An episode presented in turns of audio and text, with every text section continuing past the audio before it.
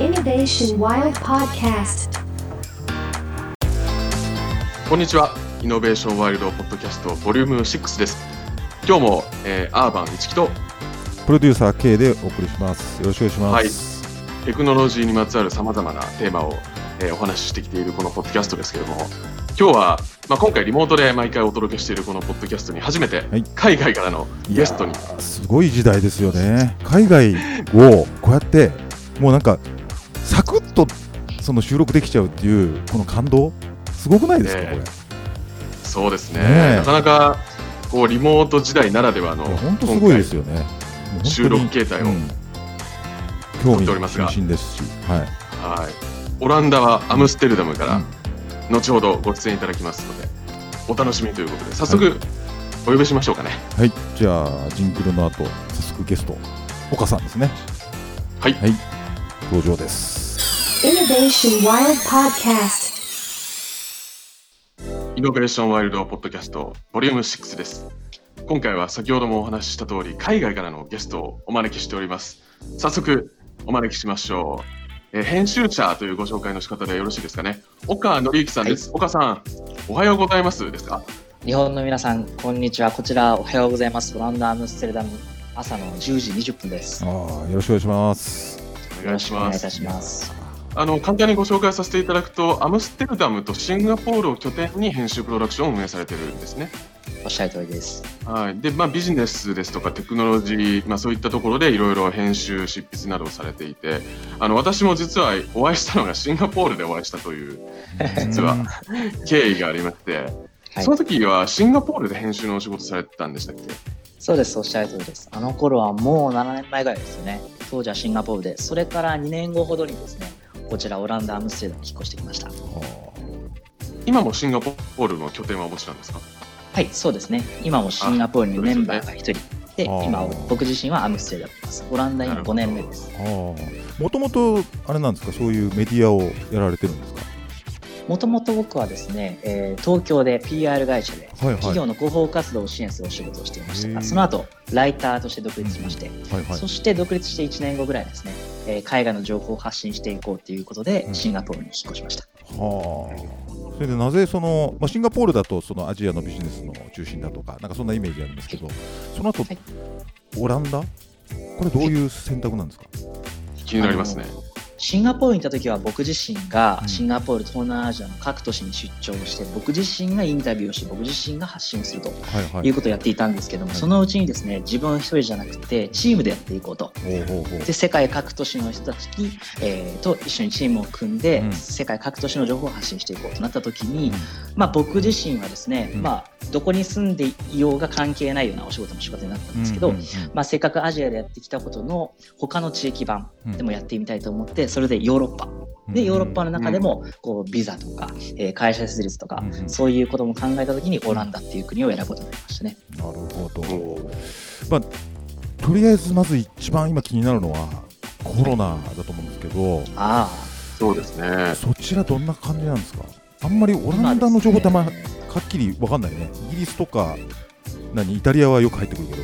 そうですね。うんあのまあ、はい。イギリスとかスウェーデンとか、うん。まあ、今りまさに感染が増えている国に比べるとそうではないんですけれども、でも他のヨーロッパの国落ち着いている国に比べるとまだまだ実はですね感染者の数は多いかなと、うん。えー1日あたり今200人ぐらい新たに確認されていたり、はえー亡くなっている方は今1日15人ぐらいですね、まあ、オランダ全部の人口1700万人に対してってことなので、まあ、その数字が、はい、うん逆に日本とか東京と比べてどうですか？多いなって感じましたか？すごい多い感じがしますね、うん今ね、まあ、この配信時点でどうなってるかあれですけどそうね。20人から多いっていう、ね、東京だけで20人超えたらえー、多いっていう感じがしますもんね。うん。うん。まあ、それでもですね一時期に比べれば抑えられていたりあるいは医療的なリソースが追いついていったりしているっていう側面もありまして、まあ、街中の景色見てみるとですね、うんカフェのテラス席だとか、レストランとか、うん。まあ、予約制だけどやっていたりだとか結構街中のにぎわいっていうのは戻ってきて、うん。まあ、なんとかその第2波を気をつけつつ感染と医療リソースのバランスを取りながらってことを今政府頑張ってるんでしょうね。はあ。なるほど。ね。じゃああれですか、岡リさんも。モートうん、まあ、ずっと。はり。そうですね、そうですね。はい。あの会社勤めの方はリモートワークの方が多くあて、ー。はい、そうですね。うん。ロックダウンとかはあったんですか？あのですね、オランダはインテリジェントロックダウンって言って、あの他の国にみたいに、うん。あの外出してはいけないだとか、うんうんうん外出するにはこういう時しかできないとか、うんそこまでの厳しい規制はないんですね。はいはい。えーまあ、スーパーに行くには、うん。えー例えば大人何人でうん。とか、子供は連れてっちゃいけないとか、あとは人と人の距離を1.5メートル取ってとか、うんうん。そういう最低限のルールの上で皆さん自由に過ごしていいっていう、ほなんかそういう緩やかな。はいはい。ただですね、その結果感染者の方々が増えていって、うん。でなかなかもう少し規制を強くしないといけないんじゃないかってことで、うん。あの例えば保育園が閉まったりだとか、うん学校が閉まったりだとか、うんまあ、そういうふうに厳しい措置になっていて今これだけ抑えてもらっていてそれがうん今こう構想してうん少し緩くまたまなってきてると、そういう感じですねね。ちょっと日本に近いんですかね。そうだと思います。うんうんなるほど。でもアムステルダムといえば、こうある意味、なんかスタートアップもすごく多い印象ですけど、うんうんはいなんか。そういうビジネスシーンにおけるそのコロナの影響ですとか、例えば、なんかウィズコロナ時代、こういう、例えば、こう業種が伸びていく、会社が伸びていくですとか、そういう話って入ってきたりしますか、はい、あのやっぱりこれは全世界そうだと思うんですけども、まあ、こうデリバリーとかですよね、やっぱり今、近所のレストランとかカフェとか見ていても、うん。やっぱりイートインできなかったりするんで、はいはい。まあ、そうするとウーバーイーツみたいなものだったり、あとはデリバリーですね、スーパーのデリバリー、やっぱりスーパーになかなか行けないっていうところもあって、うんそういうベンチャーの会社が伸びているっていうのは聞きますな。るほどね。岡さんのメディアっていうのはビジネス系の情報がメインなんでしたっけ？僕の、幅はい、広く書かれてますよね。そうですね、ビジネス、テクノロジー、ライフスタイル、カルチャーなんですけど、まあ、僕が描けている記事の特徴でいうと、多分そのトレンドっていうのを紹介するだけではなくて、うん。そのトレンドがどうして生まれたんだろうとか、どうしてそういうものがブームとして受け入れられてるのっていう、まあ、世界各都市に住むあるいあるいはデジタル上に住む人たちのその価値観、インサイトの部分のそれを日本人化した時に面白いなっていうのを紹介したり、ここは日本人と近しいところだねって共感できたりだとか、なんかそこの一歩ふさ深掘るっていうところが目指して今やってるところですね。なるほどね。なんとなくそのオランダというとちょっとあのステレオタイプ的に言うとチューリップとかね、はいはい。ふ風車？いち早くマリファナが解禁されてるとか。そういう。感じなんですけど、どうなんですか？どどんな国民性なんですかあの日本人の真逆の国民性なほう。外国人。へというーふうに聞くと、結構アメリカとかアメリカな感じ。なんかそういうイメージがありますよね、うん。実はオランダって言われてるんですよね例えばコンテクストっていう意味では、ローコンテクストハイコンテクスト。うん。だからものすごくローコンテクストでこっちの人たちは、もう率直に物事をフランクに何でも言うと。もしかしたらそれが日本人からするとすごいドライだったり冷たかったりするかもしれないけども、別にそういうことを率直に言ったからといってこう見解のあることはないと。淡々ともうダイバーシティがある中で物事を前に進めていったりっていう時には必要なコミュニケーションだったりとか、うん、なんかそういうところで日本人でこっちに住む人からすると驚いたりっていうことあるみたいですよ。はあなるほどねオランダに住まわれるオランダの魅力って何かあるんですか？ああ、あの気になりますね。ーまずはヨーロッパに住みたいっていうのは個人的にあったんですね、はいはいはいでヨーロッパに住むってなった時に、あのですね、4500ユーロだけあればすぐにビジネスをスタートできるっていう。で、えっと、日本人の特権なんですけど、うん。あの就労ビザっていうのがいらないんですね。はその4500ユーロの最初の資本金といいますか、うん。その準備金を持って長期滞在許可をうん。取れば、うん。えーまず住居も借りられるし、納税も含めてビジネスができると。そのスタートアップのやりやすさっていうのは、どうやらイギリスとかうん。北欧の他の国々に比べるとすごく簡単みたいで、なるほどね。それ知らなかったですねでここを拠点にヨーロッパの中でもオランダっていうのは地理的に真ん中にあってスポール空港というハブ空港があるので、ここを拠点にロンドンいろんな場所に、はい、出張旅行に行けるっていう、うん、うんなるほどね。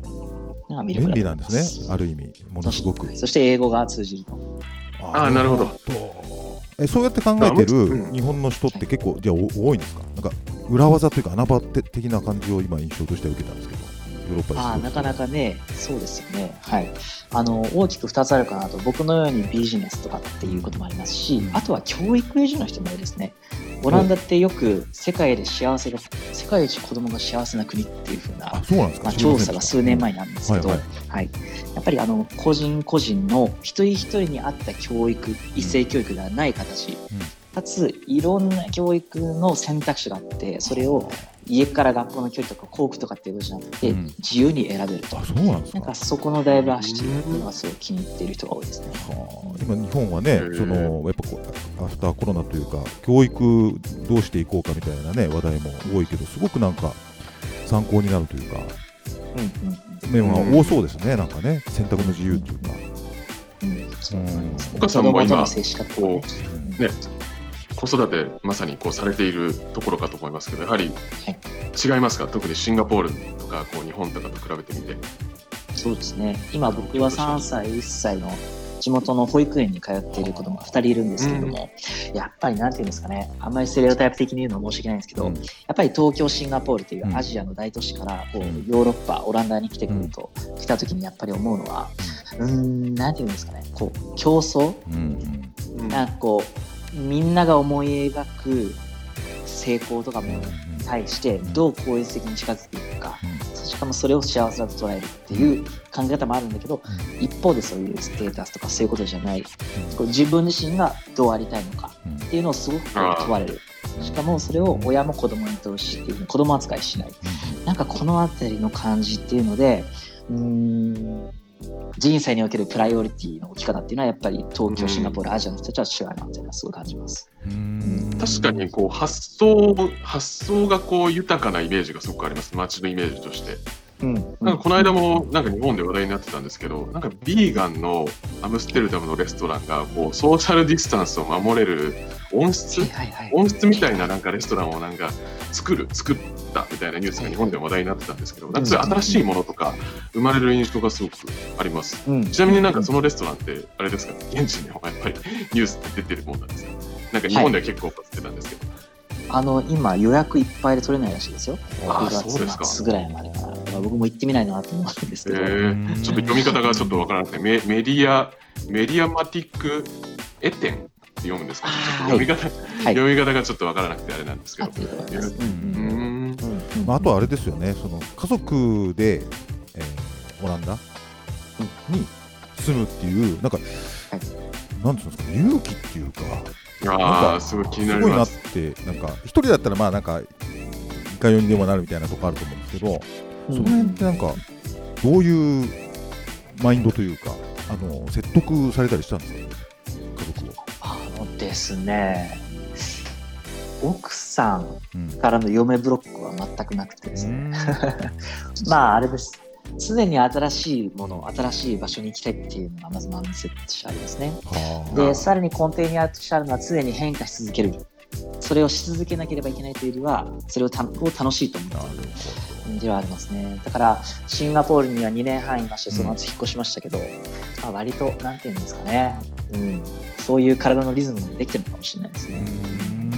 まあ、行った先々で、あの友達ができたり、そしてお仕事もいただけたりっていう、なんかそういう、なんとかなるな、大丈夫だなっていう感じはあると思います。うんいや素晴らしいですね。気になりますね、うん、羨ましいと活いうか。で、今はポッドキャストとかあそうですもねやられてるというそうですね。ことですよね。グローバル、グローバルインサイトト。グローバルインサイト。はい。そうですね。あの後編といいますか、うんあの次回の、えーボリューム7ではそのポッドキャストを編集者としてなぜ始められたのかというところを、えー深掘っていきたはいい。と思いますので。えーボリューム6は一旦こちらでということで、えーゲストはグローバル編集プロダクションリビットの岡紀之さんでした次回もよろしくお願いしますよろしくお願いします。どうもありがとうございました。がとうございました。